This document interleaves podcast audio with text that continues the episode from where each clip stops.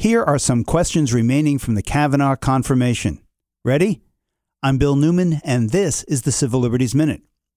When the issue of partisan gerrymandering next comes before the Supreme Court, do you think the court will strike down those undemocratic lines that effectively keep powerful politicians in their elected positions? When voter suppression is next considered, do you think the court will stand up for equal protection for people of color? When the issue presented concerns the power of the executive branch, do you think this Supreme Court will say no to Donald Trump? Do you think that a woman claiming sexual harassment or a transgender person seeking equal rights actually can win at this court?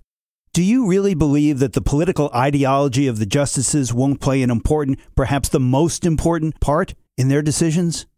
The fact that you can already, before the case is ever argued, predict with a high degree of certainty how the case will be decided says a lot. As the Federalist Society's David Marcus recently wrote in the New York Times, quote, the Supreme Court exercises its power not through control of the purse, that's the legislative prerogative, or the military, controlled by the executive branch, but through the faith of the American people. If that faith is sufficiently shaken, the most vital check that Americans have on elected power could be shattered. Any more questions?